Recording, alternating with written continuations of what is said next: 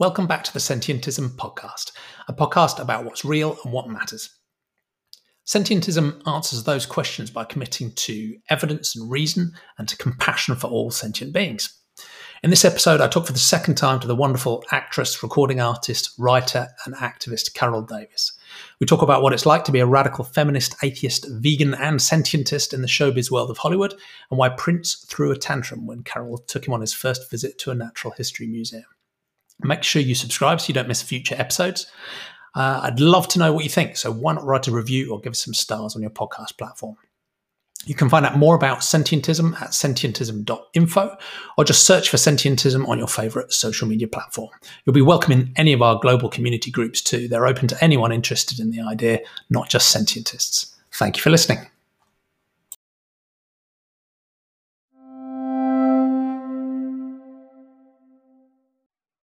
So, Carole, welcome back to Sentientist Conversations. It's great to talk to you again. It's great talking to you again. It is. So I we love these conversations.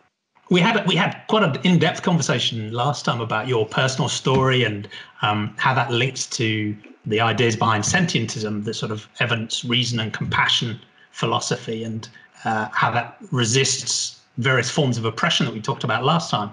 What I thought we'd do t- today is a sort of quicker conversation about how that intersects with your life and career in the world of of showbiz. Um, and, yeah. yeah, sh- showbiz. It might be the opposite of of sentientism. it might well be, which is why, why I think there's quite an interesting overlap there. Um, and yeah. the the first part of the conversation we talked about, you mentioned you'd um, grown up in an atheistic household, so you started out with quite a sort of naturalistic worldview, quite a scientific way of thinking, uh, that I, I think did. to you and me feels quite natural. But um, yeah. in some of the worlds you um, you know you live and work in, it's it's it's actually pretty unusual. I, I don't know if you can sort of talk us through how that feels and and whether there are any particular instances where that part of your philosophy has had a bearing on how you're treated or how you work or it's a very interesting feeling to maybe be the only atheist, you know, radical atheist, vegan, feminist in my midst. Yeah. It's a very it's a very strange feeling and I'm always weary about really being out there telling people right up front, look, I'm I'm a vegan. I'm a sentientist. Uh, I'm a secular humanist. I'm I'm I'm an atheist. Um, I'm a I'm a radical feminist. And and you think even though these are things that I'm I'm proud to be and to feel and and proud to live that way, I think that a lot of a lot of people in showbiz here in Hollywood might have negative feelings of, about those issues. Um, and I think it might be because it makes them uncomfortable with their own lifestyle, with their own behavior, and how they themselves are involved in harming uh, sentient beings. Uh, they they have violence on their plate. Um, they they might have engaged in misogyny um, in showbiz. It's very very common. Mm. Um, uh, and I and I think that atheists tend to make people uncomfortable. They they falsely think that people who are atheists are immoral. And, and this is something that we really need to uh, push back on, and we need to challenge that idea that that you, in order to be a moral person, uh, in order to have morals and ethics, and to live with integrity within within those ethics, mm. that you have to somehow subscribe to one of the major religions, whichever religion it might be. Uh, and and this is this is a lie. This is a lie that we must challenge.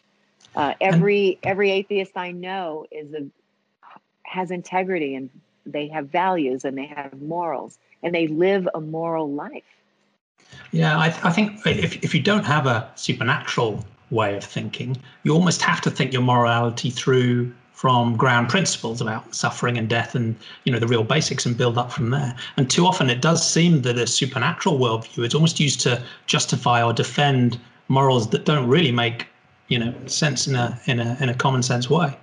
Um, and, are, and are there situations where that's actually had a practical impact on you know your relationships in the showbiz world? I know, I know you've got an fascinating piece coming out soon about your relationship with Prince and um, another sort of uh, you know deeply acknowledged genius who was also at the same time very very yeah. conservative and religious.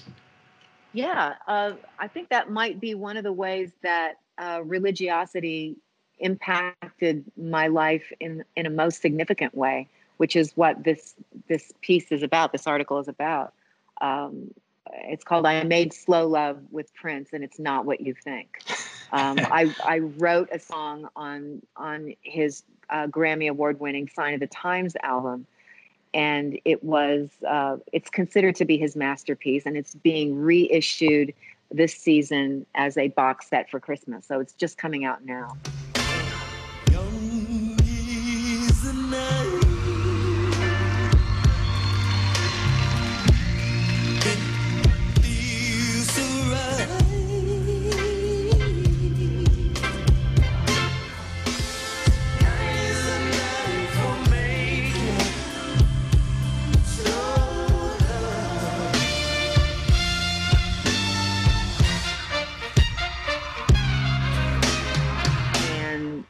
Uh, my relationship with Prince was significantly impacted by my atheism.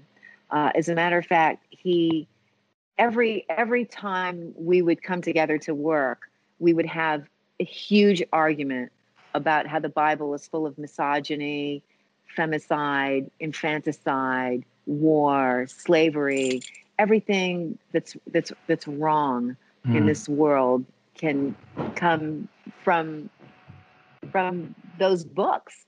I, I don't really find that those books are all that. I mean, they're very far from the words of Christ. Yeah. So that's how it affected me. He he found it impossible to work with a person who didn't believe what he believed, and he was a deeply, deeply religious man. He was raised as a Seventh Day Adventist, mm. and then he became a born again Christian. So he was utterly evangelical and he had a literal biblical worldview. He really did believe that the world was not very old at all, didn't believe in dinosaurs, didn't believe in paleontology. So literally, um, you know, 6,000 years, that was it. Yeah, that was it. Yeah. And I challenged Prince on it. I actually took he had never been to a museum and I took him in this was in New York and I took him to the Museum of Natural History. And this yeah. is all in my piece.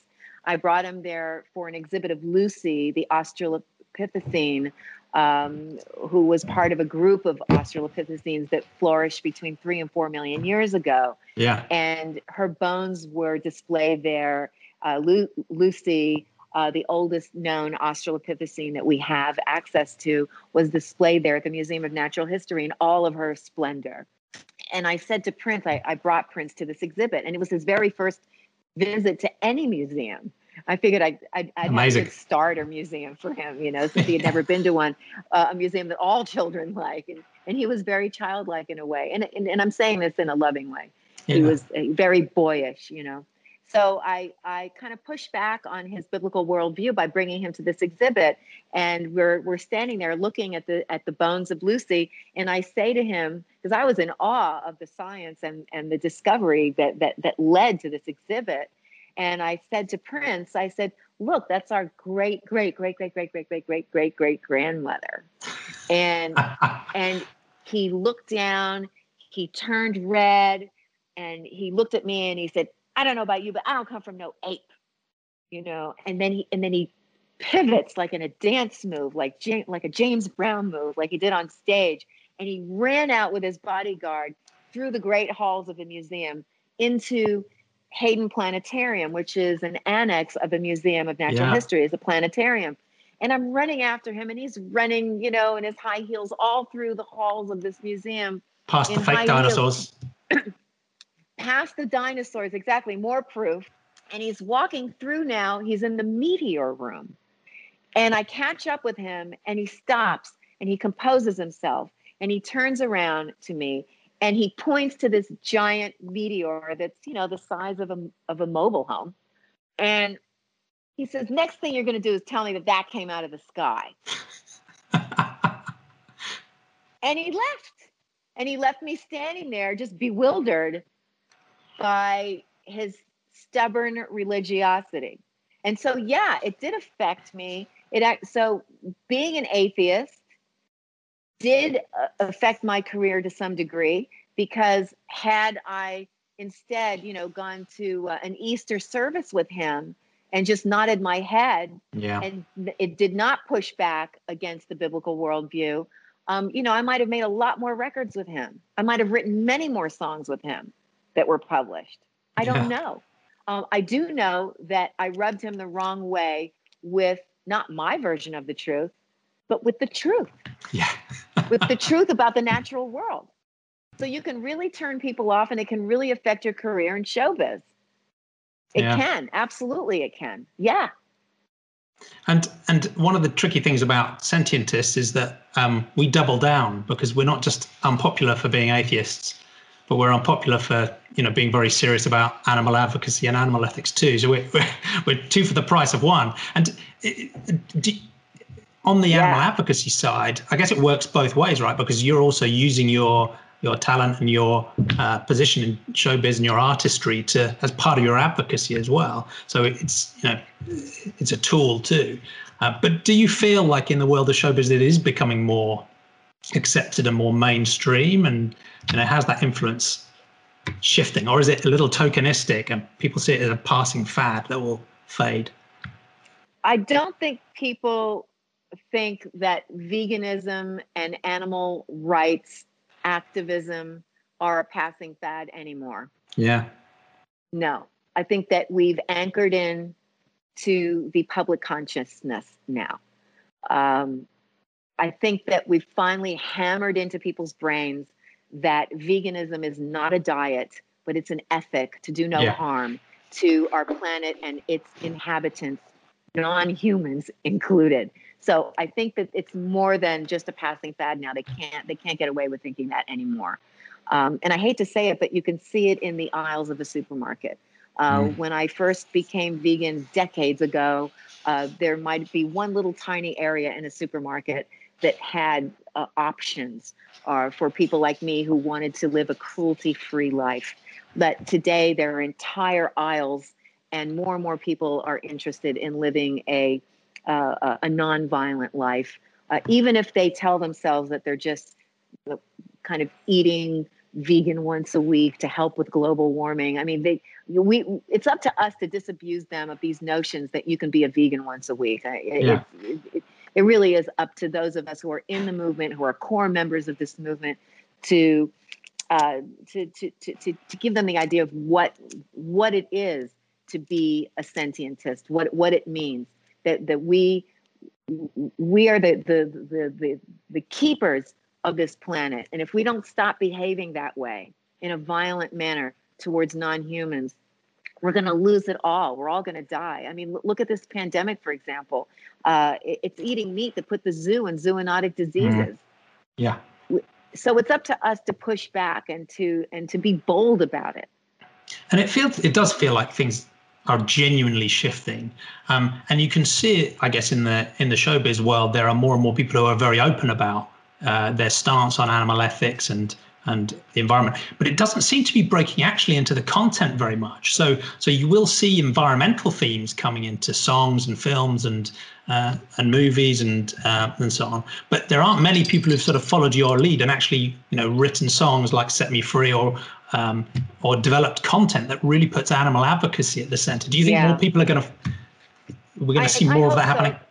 I, I, hope you're right. For example, I went independently to put out "Set Me Free," yeah. Um, because no record company is interested in my uh, advocacy for non-human animals. Yeah. And I purposely did this song in an independent way, not being able to get it signed anywhere. So it's an independent record available, of course, on all all streaming platforms.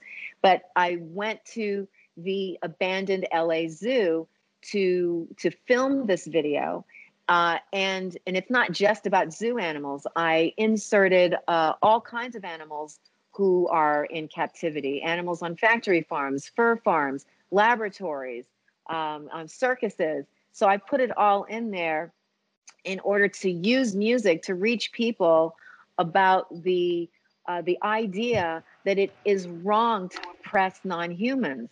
So yeah, I'm using music to do that, but it's going to be a minute before established record companies are willing to sign people like me. I mean, I was signed to the biggest labels, but they kind of tell you what kind of music to do. Yeah. I don't think that a major label is going to want to put this record out, but that's okay. So we have to go there and we have to support vegan artists.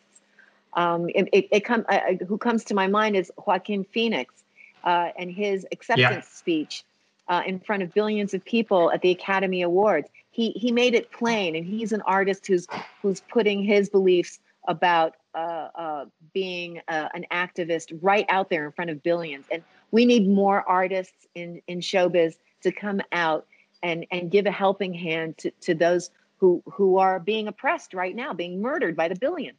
Yeah. And it's one thing to, you know, make a change in your private life, but it's another thing to do what Joaquin and yourself and a few others are doing, which is being open, upfront, and very direct about these issues. Because it's only through doing that that will actually normalize these ways of thinking. And that's that's really one of the ways change is going to happen fast. It's risky though. Uh, yeah. You, you um, uh, I'm not saying that that's the riskiest thing I've ever done. You know, going in and doing investigations into in, into factory farms and and puppy farms and things like that is a little bit riskier because mm. you, you could be a victim of violence. In showbiz, nobody is going to you know beat you up for being a yeah. sentientist.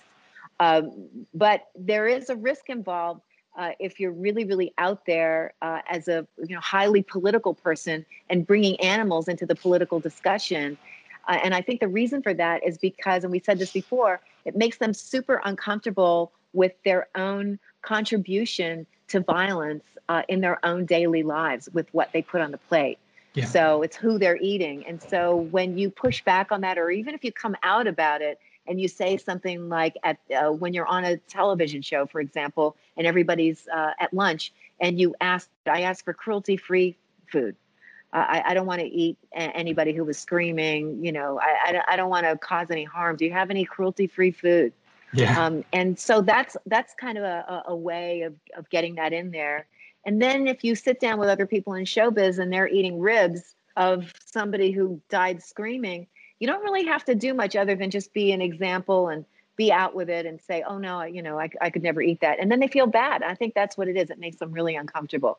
They they don't want to think that they were involved in some horrendous, horrific act of cruelty. But that's what's on their plate. So, yeah. you know, if you just look at their plate a certain way and go, hmm, you know, yeah, I'm judgy. I'm judgy because murder is involved.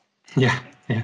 you know, you're, you're helping them see the truth as you tried to show Prince the truth in the museum. yeah, yeah, I think it's important. And, you know, we don't have to be mean about it. We just have to be firm about it. Yeah. You know, stand up for animals every day. Uh, stand up for this planet every day. Every day we we get an opportunity to stand up for animals. Every single day. Well, I'm so glad you're doing it, out and proud, and vocal and direct. And um, it's a real honor to have you uh, associated with us as a as a celebrity sentientist. It's been great to talk well, to you. it's really nice talking to you too. I don't I don't feel comfortable with this celebrity thing. I'm just, you know, I'm one of the minions in showbiz. Um, you know, I'm just a working actor and a working musician. Um, but I just I'm I'm trying to recruit more people all the time to uh, to really take notice of what's going on. We're going to lose it all if if if we don't if we don't do something about it. And anyway, it was really nice talking to you. I feel like sentientism is like home for me. That's wonderful to hear. Thank you. It's been yeah. a real pleasure okay. to talk to you again.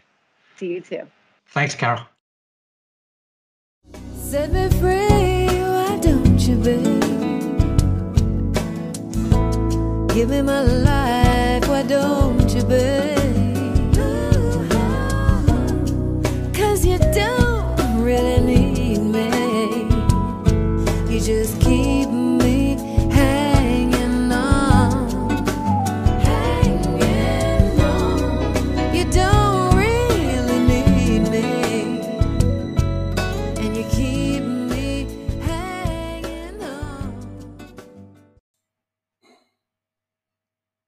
Thanks for listening. You're helping to normalize rational, compassionate thinking.